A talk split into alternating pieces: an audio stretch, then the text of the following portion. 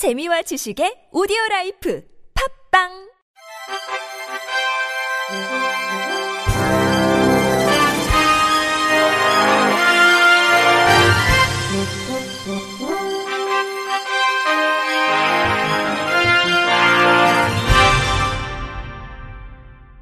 청취자 여러분 안녕하십니까? 9월 셋째 주 주간 KBIC 뉴스입니다. 시각장애인 편의시설 지원센터는 지난 6월부터 8월까지 수도권 99개 주민센터를 중심으로 사후 모니터링을 진행한 결과 시정 조치율이 19.4%로 미비한 것으로 나타났다고 밝혔습니다. 각 지역별 조치 현황을 살펴보면 서울시의 경우 조치율은 20%, 수원시의 경우도 조치율은 12.3%로 높지 않았습니다.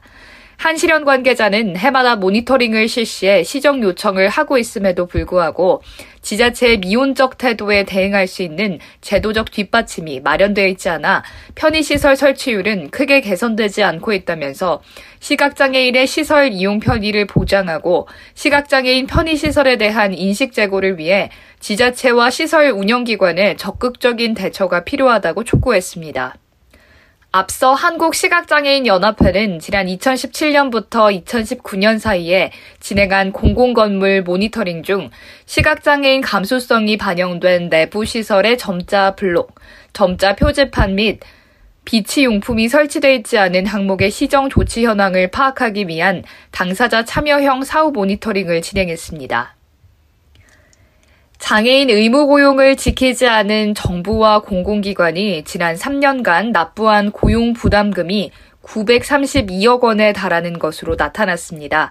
국민의힘 김예지 의원이 한국장애인 고용공단으로부터 제출받은 정부 부문 공공기관 장애인 고용 현황에 따르면 장애인 의무 고용률을 어겨 납부한 장애인 고용 부담금이 2017년 226억 원에서 2018년 289억 원, 지난해 415억 원으로 꾸준히 증가했습니다. 김예지 의원은 장애인이 능력을 발휘할 수 있는 직무 개발, 장애 유형과 정도에 적합한 근무 지원과 인식 개선 지원 등 장애인이 일할 기회를 제공하는데 정부와 공공기관이 선구적인 역할을 해야 한다며 의무 고용 불이행에 따른 페널티 강화도 필요하다고 강조했습니다. 한편 장애인 의무 고용제도는 장애인의 취업 기회를 늘리기 위해 1991년부터 시행되고 있으며 장애인 고용 촉진 및 직업 재활법에 따라 국가와 지자체, 상시 근로자 50명 이상의 공공기관은 일정 비율 이상의 장애인을 의무적으로 고용해야 합니다.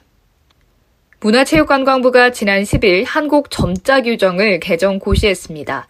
문체부는 이번 개정에서 종이, 스티커, PVC, 스테인리스 등의 재질에 따라 각기 다른 점 높이, 점간 거리 등과 같은 점자의 물리적 규격을 제정해 점자 사용 기준을 마련했습니다.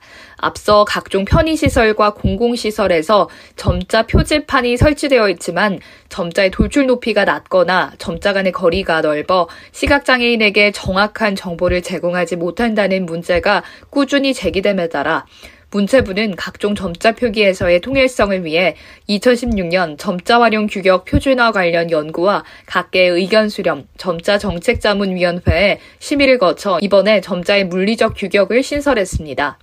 더불어 2017년 고시 내용 중에 점자 표기 누락, 점자 오표기 등 오류 사항을 정비한 내용도 포함했습니다.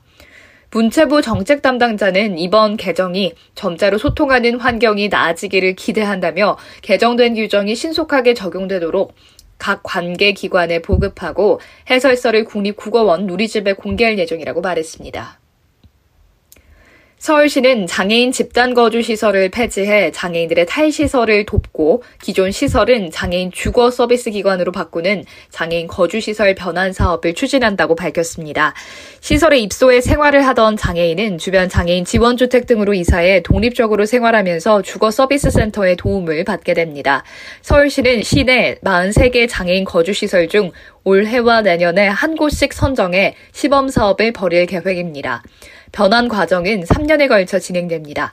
김선순 서울시 복지정책실장은 이 사업은 법과 제도적 기반이 없어 난제가 많지만 타의시설은 장애인 인권정책이 지향하는 궁극적 목표라고 강조했습니다. 고용노동부와 한국장애인 고용공단이 장애인 고용 30주년을 맞아 2020년 트루컴퍼니 수상 기업을 선정해 발표했습니다. 트루컴퍼니는 장애인 고용 신뢰 기업을 말하며 공단과 연계해 장애인 고용 확대를 위해 성실히 노력한 기업, 기관에게 고용노동부 장관상을 수여한 포상제도입니다. 대상을 차지한 SK주식회사는 전체 장애인 근로자 중에서 중증장애인 비율 50% 이상을 유지하고 있으며 바리스타 직무와 우편물 관리 직무를 추가해 채용 범위를 넓혔습니다. 금상을 받은 건강보험심사평가원은 지난해 공단과 장애인 고용증진 협약을 체결하고 장애인 특별 채용 등을 통해 장애인 근로자 108명, 장애인 고용률 3.47%를 달성했습니다. 또 앰코 테크놀로지 코리아도 공단의 지원 고용, 장애인 인턴제, 훈련 프로그램을 적극적으로 활용해 다이센 매트 관리, 기숙사와 복지동 관리 직무를 개발해 금상을 차지했습니다. 외에도 은상은 한국보훈복지의료공단과 오스템 임플란트, 동상은 한국석유공사와 상원의료재단 부평 힘찬병원 등 총 7개 기업이 선정됐습니다.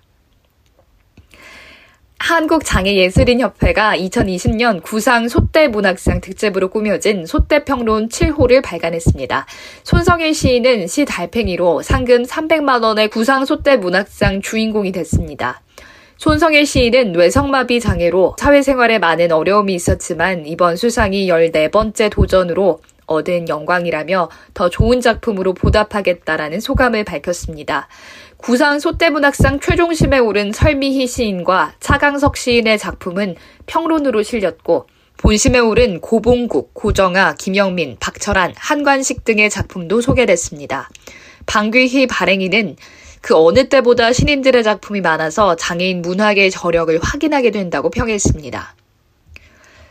밀알복지재단이 지난 11일 제6회 스토리텔링 공모전 일상 속의 장애인 시상식을 개최했습니다.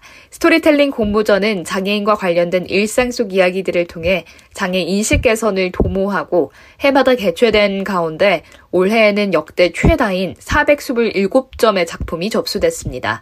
대상은 최유리 씨의 우리 집에 DJ가 산다로 온종일 집안에서 노래를 듣고 따라 부르는 발달장애인 오빠와 비장애인 동생의 일상을 그려낸 작품입니다. 외에도 시각장애가 있던 어머니를 향한 절절한 그리움을 담은 어머니와 홍시, 장애인을 향한 차가운 무관심의 아픔을 표현한 우산 지팡이, 입모양을 보며 소통하는 청각장애 학생의 시선을 오해했던 영어 선생님의 일화를 그려낸 오늘도 천천히, 크게 등 총 20여 작품이 수상했습니다. 대상을 수상한 최유리 씨는 오빠 덕분에 큰 상을 받았다며 많은 것들을 깨닫게 해준 오빠와 가족에 감사한다고 이야기했습니다. 또 소통은 작은 공통점 하나로도 시작될 수 있다며 비장애인이냐 장애인이냐는 전혀 상관이 없다고 이야기했습니다. 앞으로 편견보다는 소통이 앞서는 사회가 되길 바란다고 소감을 전했습니다. 수상작은 추후 미랄복지재단을 통해 장애 인식 개선 콘텐츠로 활용되고 전문은 미랄복지재단 누리집에서 볼 수 있습니다. 이상으로 9월 셋째 주 주간 KBIC 뉴스를 마칩니다. 지금까지 제작의 이창훈, 진행의 유정진이었습니다. 고맙습니다. KBIC.